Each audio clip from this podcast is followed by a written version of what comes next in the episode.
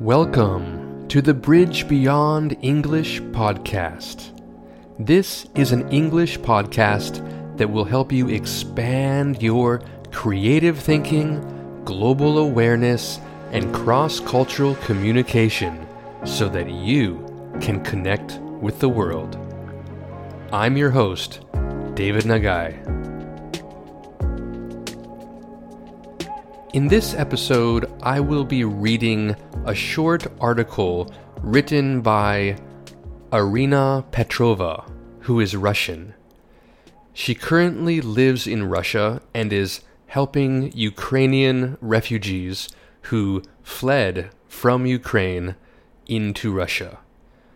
I asked her, "What does it feel like to be Russian right now?" And here is her response. How does it feel to be Russian? I'm turning 23 years old this year. When Putin first came into power, I was 5 months old. Now he has successfully raised an entire generation of adults that have never had a choice. And of course, he will re-elect himself in 2024, too.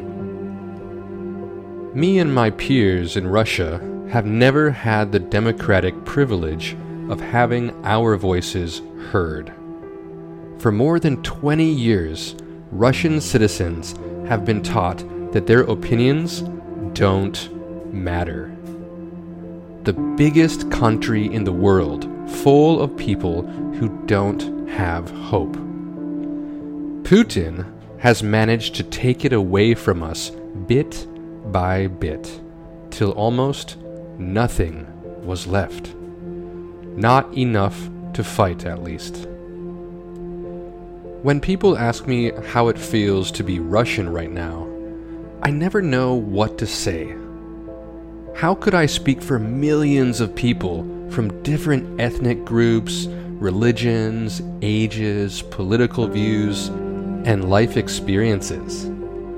I can only speak for myself and other young Russians that have dreams for a better future, that never voted for Putin and never wanted this Ukraine war, yet feel guilty, angry, even responsible, and absolutely miserable with the suffering our president has brought upon our countries.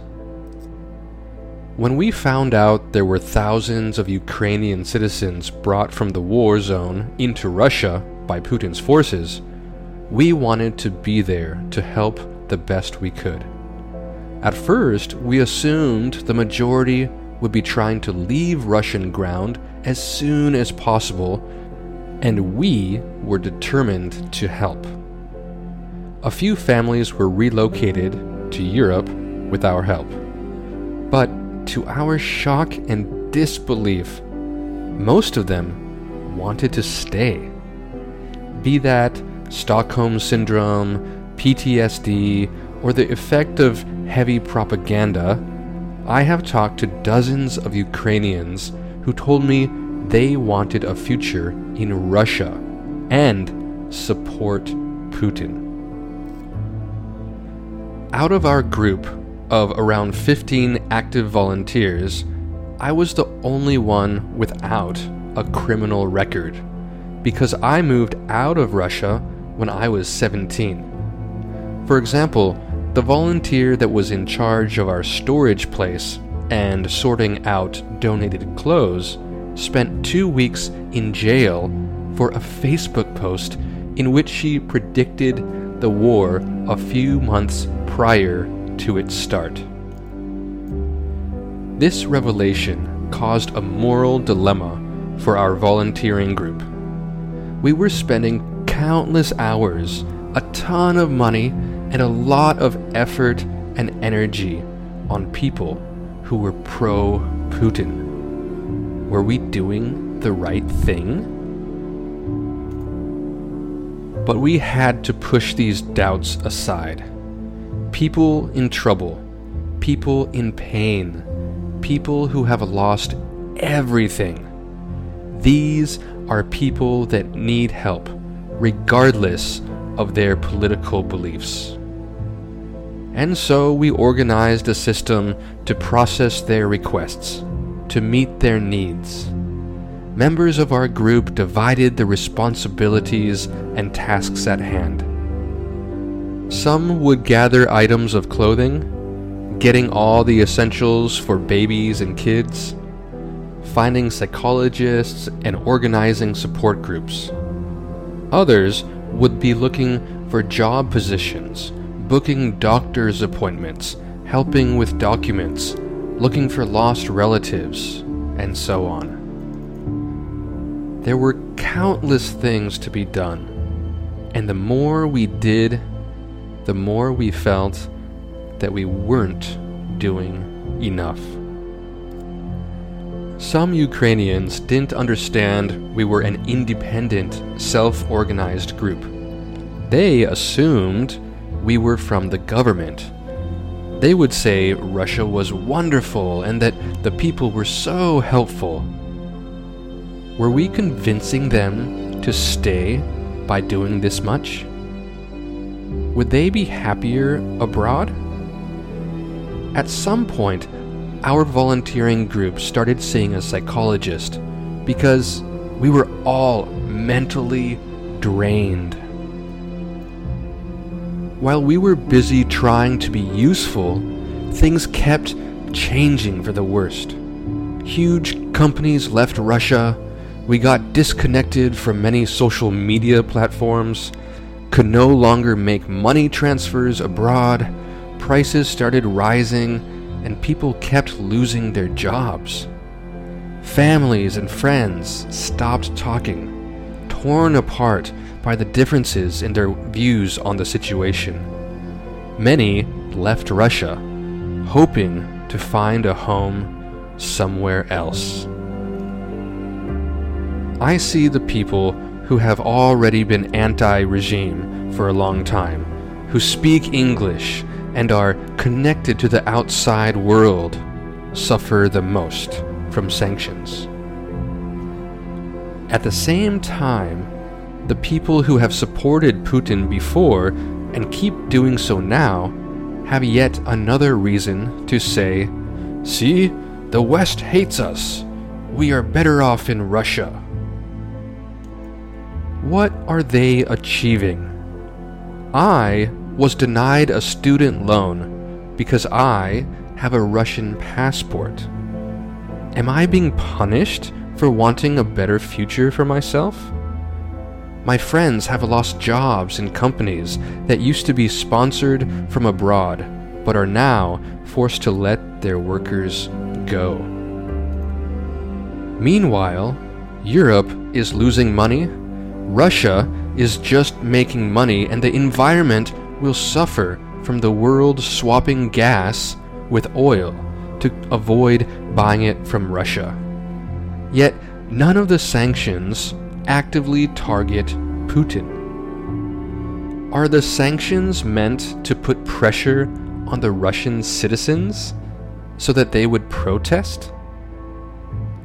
When foreigners ask me why Russians are not doing enough to stop Putin, to stop the war, I try to explain with the help of the following biblical story.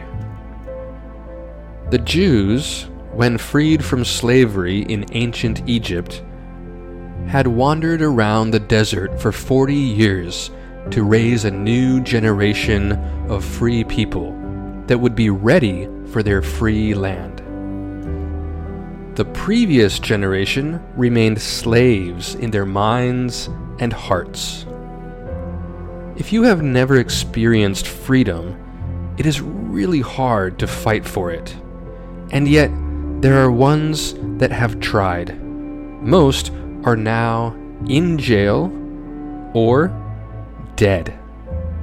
As a Russian, you get arrested over wearing yellow and blue shoes and holding up a blank sheet of paper. I post a story on Instagram from abroad, and my grandma calls me crying because she's scared for me and asks me to delete it. Every time I think we have reached rock bottom, there is news of yet another event that leaves us speechless and in pain. One can compare it to a Russian doll.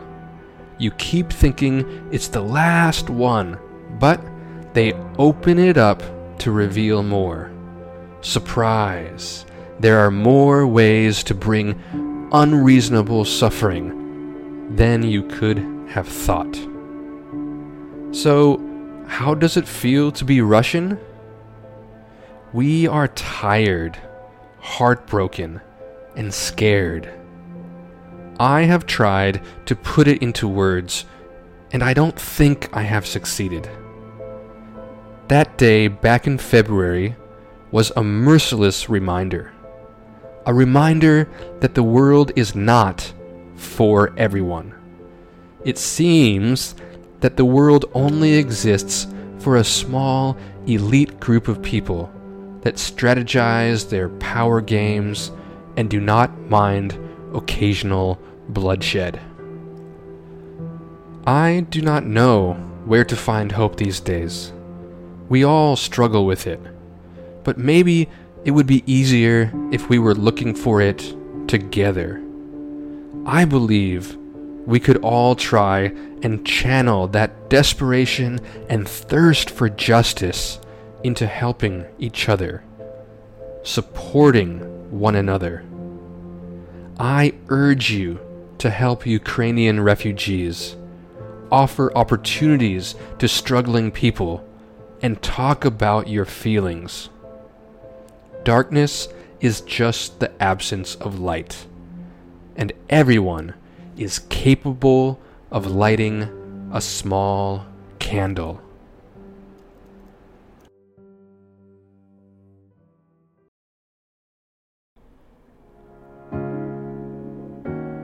Okay, that's it for this episode. Thank you so much for listening, and a special thanks to Arina Petrova for all her work in Russia helping Ukrainians, and for her sharing her very important perspective. Thank you, Arina. If you are enjoying this podcast, feel free to subscribe so that you never miss an episode. If you are interested in expanding your creative thinking, global awareness, and cross-cultural communication skills, you can join a free trial right here in Yokohama Motomachi or online from anywhere in the world. If this sounds interesting to you, you can join a free trial class by visiting bridgebeyondenglish.com. Thank you so much for listening. I'm your host, David Nagai.